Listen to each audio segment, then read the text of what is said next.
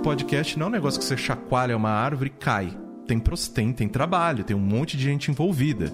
Um programa hoje em dia ele entra dentro de casa, tem projeto nosso aí que tem, sem sacanagem, umas 12 pessoas envolvidas. Olá, eu sou o Rodrigo Tigre, Country Manager da Cisneros Interactive no Brasil. Seja bem-vindo ao podcast SA, uma revolução em alto e bom som. Nesta série, vamos conversar e bater um papo com as principais vozes que construíram a podosfera no Brasil. O conteúdo que você vai ouvir aqui é um recorte do meu livro, Podcast SA. Nele, eu construo a história da revolução que essa mídia trouxe para o mundo, que muda vidas e constrói comunidades em torno do que é mais desejado no mercado: o conteúdo. Nesse terceiro episódio, eu vou contar a história da Podosfera. Para isso, teremos as vozes de Paulo Ozaki, precursor do podcast de agronegócio no Brasil, Cris Dias, fundador da Ampere, produção de podcast. Vamos juntos?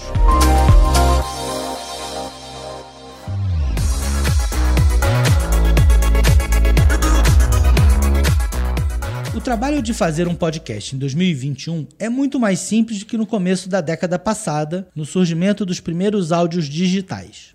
Durante a década de 2000, quem se aventurasse a colocar um programa no ar, por mais simples que fosse, teriam que ter conhecimentos além da edição e captação de áudio. Precisava também saber de programação. Além disso, se o produtor quisesse lançar um programa tecnicamente bom, teria que custear vários equipamentos, como microfones, placa de som e um computador que aguentasse o trabalho. Não são poucos os relatos de episódios que foram perdidos porque o computador não salvou o arquivo que estava sendo gravado. Agora, quase 20 anos depois, as barreiras técnicas para se criar um podcast já praticamente não existem. Enquanto cada pessoa tem um smartphone na mão, não apenas o acesso aos programas é facilitado, mas com pouco trabalho e quase nenhum conhecimento técnico, é possível gravar um programa inteiro e levá-lo ao ar sem sequer abrir um computador. Aplicativos como o Anchor e plataformas de streaming vêm tornando a propagação do conteúdo bem mais fácil mas só o acesso à ferramenta de edição e internet veloz não são suficientes para garantir um bom conteúdo. Ale Santos, do Infiltrado no Cast, por exemplo, lembra como que o seu discurso, que já reverberava nas redes, se encaixou no formato de podcast. A edição é importante, mas o conteúdo e a linguagem são fundamentais no resultado do trabalho. Só que eu tento adaptar para o, o, meu modo de pensar, que é aquele pensamento que cria os tweets que as pessoas falam: nossa, ele conseguiu condensar em 140 caracteres a parada. Então eu sempre tento trazer para minha personalidade, para como eu vou explicar aquela jornada, tá adaptar para a forma que eu penso, para a forma que eu falo, para o ritmo que eu falo, porque às vezes as pessoas tendem a entrar nesse meio, porque rádio acontece muito isso, locutor, de formatar sua voz, formatar sua entonação para parecer com outra pessoa que já é muito padrão, tá ligado? Então eu, eu acho que você precisa é, que a pessoa gosta de você quando você é legítimo. Então, quando você é legítimo na maneira de pensar, quando você é legítimo na forma de pensar no ritmo que você está falando também, quando eles entendem as suas pausas. Eu sei que, por exemplo, no começo, eu tinha uma treta com o editor, porque ele gostava muito de cortar todas as minhas, é, todos o, o silêncio, tá ligado? E, e, podcast, na verdade, quando você para de cortar o silêncio, você deixa essas falas que são mais naturais, orgânicas, as pessoas gostam também. Não tem assim uma, uma, um impacto muito significativo de nossa, o podcast que o cara tá todo. Porque no YouTube eu acho que rola muito isso, cortar o silêncio, cortar as pausas. No podcast parece que a galera quer reconhecer você conversando. E às vezes uma, respiração, às vezes até mesmo uma trava de, de uma palavra ou de outra já também transmite um sentimento que você não tem por não ter o suporte visual. Porque quando você está gravando no YouTube, você vai ter um olhar, uma expressão que a galera entende. E aí a nossa voz traz tudo isso. Por falar em YouTube, a produção de vídeo e áudio digital às vezes podem até se confundir pela proximidade na linguagem e até mesmo no público. Porém, cada vez mais fica clara a diferença entre o podcast e o videocast. Como você ouviu o próprio Ale dizendo, o vídeo tem uma entrega diferente, a começar pela necessidade de atenção na tela. E essa simplicidade de produção é uma vantagem para o podcast? Ou as dimensões do vídeo dão mais oportunidades para chamar atenção? Esse é o tipo de comparação difícil de ser feita. A verdade é que tanto o podcast quanto conteúdos e vídeo têm vantagens e desvantagens se comparadas um ao outro. YouTube se popularizou em meados dos anos 2000, no mesmo momento em que o podcast estava se popularizando em diversos países. Mesmo tendo uma produção mais complexa, o mercado de vídeo concentrado no YouTube acabou se desenvolvendo mais rápido. E é fato que o crescimento do áudio digital ainda não chegou no seu pico. O que se pode dizer é que os formatos de conteúdo são diferentes. Podcast é uma coisa, videocast é outra. Cris Dias, figura conhecida no Braincast e apresentador do Boa Noite Internet, ajuda a gente a entender essa diferenciação. A questão do vídeo é coisas acontecendo e conflito na tela. E aí o exemplo que eu sempre dou é o Masterchef e todos os seus derivados, e até o meu preferido, que é o Mandei Bem da, da, Netflix. Não é um programa de culinária. Você vai ter que fazer esse prato, mas você não tem todos os ingredientes, é metade do tempo, é na pressão, sei lá. A comida é só uma desculpa para coisas acontecerem na tela, para você ter conflito. E o pod, a vocação do podcast é a conexão emocional. Não sei o quê, pergunta a psicólogos, assim, fone de ouvido, você está imerso naquilo, você está, sei lá, em deslocamento. Eu tenho, eu conectei na minha memória vários pedaços de São Paulo com podcasts ou audiobooks que eu estava ouvindo quando eu passei ali na hora. Uma vez eu estava dirigindo Série Marginal, indo para o Itaim, passei ali no Milk Mellow, aquela região ali, e do nada me bateu uma tristeza. Eu falei assim, é essa? E aí chegou na esquina na frente, eu olhei um prédio e reconheci que uma vez eu estava andando ali e eu estava ouvindo o presidente da semana na hora que o, o Rodrigo Vizeu fala do AI-5, o processo de aprovação do AI-5 e tal. Entendeu? Um podcast pode acompanhar sua audiência em qualquer lugar, desde uma caminhada, como o Cris Dias faz, até a hora de lavar a louça ou fazer tarefas domésticas. E além de poder estar em qualquer lugar, um podcast agora pode nascer de qualquer lugar. As facilidades são muitas. Danilo Medeiros, um dos pioneiros do podcast no Brasil, fala um pouquinho das diferenças entre o que tem de apoio à produção hoje e o que tinha no começo dos áudios. Tudo bem, com o celular faz o Anchor, o Anchor eu acho foda, acho que é uma puta ferramenta que que eu acho que finalmente tem uma coisa fácil para você gravar um podcast. Mas você ficou, sei lá, 15 anos que não tinha uma ferramenta para você gravar podcast e sempre é uma coisa complicada e e toda essa questão de configuração de áudio, né? Como é que você fazia isso? Então, você imagina naquela época. Naquela época ninguém tinha placa de som, assim, era uma coisa meio. Quer dizer, tinha placa de som no estúdio, né? Quem era, quem era profissional tinha placa de som, as placas eram caríssimas, eram. Mas aí começaram a, ter os primeiros os Macs, os primeiros PCs com placa de som. É, mas ao mesmo tempo eu, eu eu achava aquilo horroroso, que aí você, você tinha que gravar, as placas eram muito toscas, né? Então você tinha que gravar as coisas e editar tudo. Eu nunca gostei de fazer podcast editado, eu sempre gostei de fazer ao vivo, né? E um pouco nesse clima do rádio, né? Rádio ao vivo mesmo. E aí eu ficava chateado porque a, a, placa eu não, eu não tinha como mixar, né? Eu não, não, tinha como botar uma trilha sonora no fundo. Mesmo com a certa dificuldade no começo, pela necessidade de habilidades específicas, o podcast se desenvolveu no país, criando uma verdadeira comunidade. Esse movimento teve início com alguns eventos de nicho, como a Campus Party e outros encontros do público geek. Mas logo se expandiu, aproximando podcasters de diferentes áreas. Isso fez com que a produção de áudio digital no Brasil ganhasse uma vocação de ajuda mútua entre criadores de conteúdo. Um senso de comunidade que impacta diretamente o produto final. O Ivan Mizanzuki fala um pouco sobre essa proximidade entre os creators. Eu acho que o podcast é uma coisa que é, que é muito gostosa, que eu sentia muito na época que eu tinha a banda essa ideia de que uma cena local com várias bandas pequenas e que todo mundo vai tocar nos mesmos shows e todo mundo se conhece e tem aquele papo de bastidores e tal. E tem aquele papo de você como, como produtor e tem aquele papo de você como ouvinte.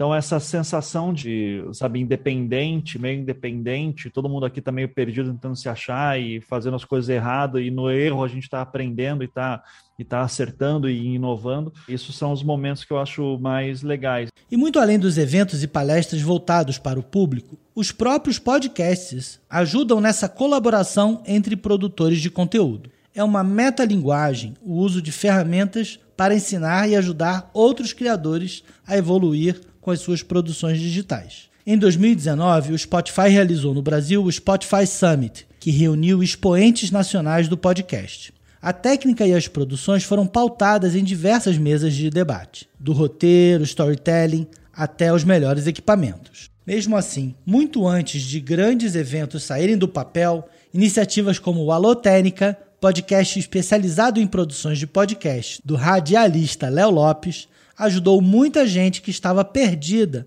na hora de colocar a ideia no ar. Isso inclui até outros grandes podcasts, como é o caso do professor Rogério Coimbra. O Léo Lopes, lá do Radiofobia, ele tem um, um podcast chamado Alotênica, e eu sofri muito no começo, o dia que eu descobri esse podcast, me ajudou demais, né? E acabei até entrando em contato com o Léo, é um cara fantástico. Então, isso me ajudou bastante. E o que o próprio Léo Lopes tem a dizer dessa contribuição e do momento atual para quem produz um podcast do zero. Primeiro, ele volta no tempo para lembrar do primeiro workshop de produção de podcast no Brasil, lá em 2013 aquele que foi o primeiro workshop de produção de podcasts do Brasil, que foi a primeira turma, foi feita em São Paulo. A gente chegou a ter mais de 100 pessoas ao vivo na primeira turma. Eu dei esse workshop presencialmente por quase dois anos. São Paulo, Rio, Campinas, nas maiores cidades do Brasil, Belo Horizonte, a gente tinha essa turma presencial e aí ninguém fazia isso até então, né? Boa tarde a todos. Muito obrigado pela presença, obrigado pelo interesse nesse nosso workshop de produção de podcasts. Essa é a, a terceira turma presencial que a gente faz, a segunda em São Paulo. E para quem está assistindo esse curso, esse curso online, eu agradeço também o interesse e é, ficam abertos os canais online para tirarem as dúvidas que eventualmente tiverem a respeito do workshop. A primeira etapa envolve a parte de evolução do podcast, né, origens do podcast. A gente vai falar também sobre captação de áudio, a gente vai falar sobre o que eu chamo de os 7 P's do podcast e a gente vai ter uma parte de edição e tem também uma parte de publicação de feed, de iTunes, que acho que é interessante também para o pessoal. Então, assim, eu, eu comecei a dar curso presencial, workshop. E aí veio o convite para publicar o livro também, que acabou também se tornando o primeiro livro em português, o primeiro livro brasileiro sobre produção de podcasts, quando a gente ainda não tinha hoje essa facilidade toda que a gente tem. É totalmente diferente da que a gente tinha como produtor há 10 anos, há 10, 12 anos. Então isso facilitou demais, assim, no começo foi difícil. Eu fiquei como exército de um homem só, tendo o Jovem Nerd como único cliente durante quase dois anos. Quase dois anos. Era eu, meu computador, editando o Nerdcast. Um Nerdcast por semana. Ganhei tempo para produzir o Radiofobia. Aí criei o Alotênica, que foi um, um canal que está chegando agora meu programa. Está chegando no episódio 100 às vésperas aqui, na gravação desse programa aqui. Talvez quando esse áudio aqui for ao ar, o livro for publicado, a gente já vai ter passado, obviamente, de 100 episódios. Mas o Alotênica foi criado por isso, uma maneira de eu compartilhar, porque era tanta demanda de informação, era tanta demanda de, Léo, me ajuda com isso, me ajuda com aquilo, me ajuda com aquilo, que eu não dou conta eu não dava conta, né? Hoje em dia até bem menos, mas eu não dava conta de responder todo mundo, todos os replies por rede social, responder todos os e-mails. Falei, quer saber? Como as dúvidas se repetem, eu vou fazer um podcast que ensina a produzir podcast. As facilidades de produção, porém, não mudam aquilo que o público de fato quer consumir, que é um bom conteúdo. As barreiras técnicas caíram? Sim, e com isso o cardápio de produção disponíveis aumentou. Agora, quer uma dica de como ter um programa de destaque em meio de tantas opções? O Paulo Ozaki conta um pouco. É justamente você se colocar ali é nu, né? Quer dizer, você ser você mesmo, tá ligado? Porque nada adianta você fazer um podcast mecânico, porque vai soar estranho. A pessoa que te conhece escutar aquilo e falar assim, ah, esse cara não é o Paulo. Não é verdadeiro, né? não é o Paulo que faz piada sem graça todo dia aqui, igual comigo, tá ligado? Tem isso, né, cara? Então você tem que ser você, né? Tem que. Não dá pra vestir muita máscara, né? Óbvio que você vai melhorando ali, mas. Mesmo mais simples que em outros meios no geral, essas produções custam dinheiro. Principalmente em alguns formatos de storytelling, como o Projeto Humanos e o Praia dos Ossos, que demandam pesquisa, acesso a documentos e até viagens a campo por parte dos seus produtores. Hoje já se pode dizer que existe a profissão podcaster a pessoa que é remunerada e se dedica totalmente à produção de conteúdo digital. Mas como é que faz para se viver de podcast? Guilherme Figueiredo, head de produtos de áudio da Globo, conta como funciona a operação hoje dentro do grupo de comunicação. Então a gente não está dando pouca atenção para o assunto, não. A gente tem um time de, de, de digital, um time de, de engenharia dentro do Globoplay para cuidar de áudio, a gente tem um time de engenharia dentro de plataforma para poder cuidar de, de, de áudio. Então é um investimento grande assim de equipe para que a gente tenha uma, um produto no futuro, né? Ok, Guilherme, mas sem spoiler que esse é um assunto para o nosso próximo episódio sobre a monetização no mercado de podcasts. Confira nos próximos episódios de Podcast SA, o podcast que conta a história do podcast a partir da visão de quem faz. Esse podcast foi produzido e editado nos estúdios da Audio Edge, uma empresa Cisneiros Interactive.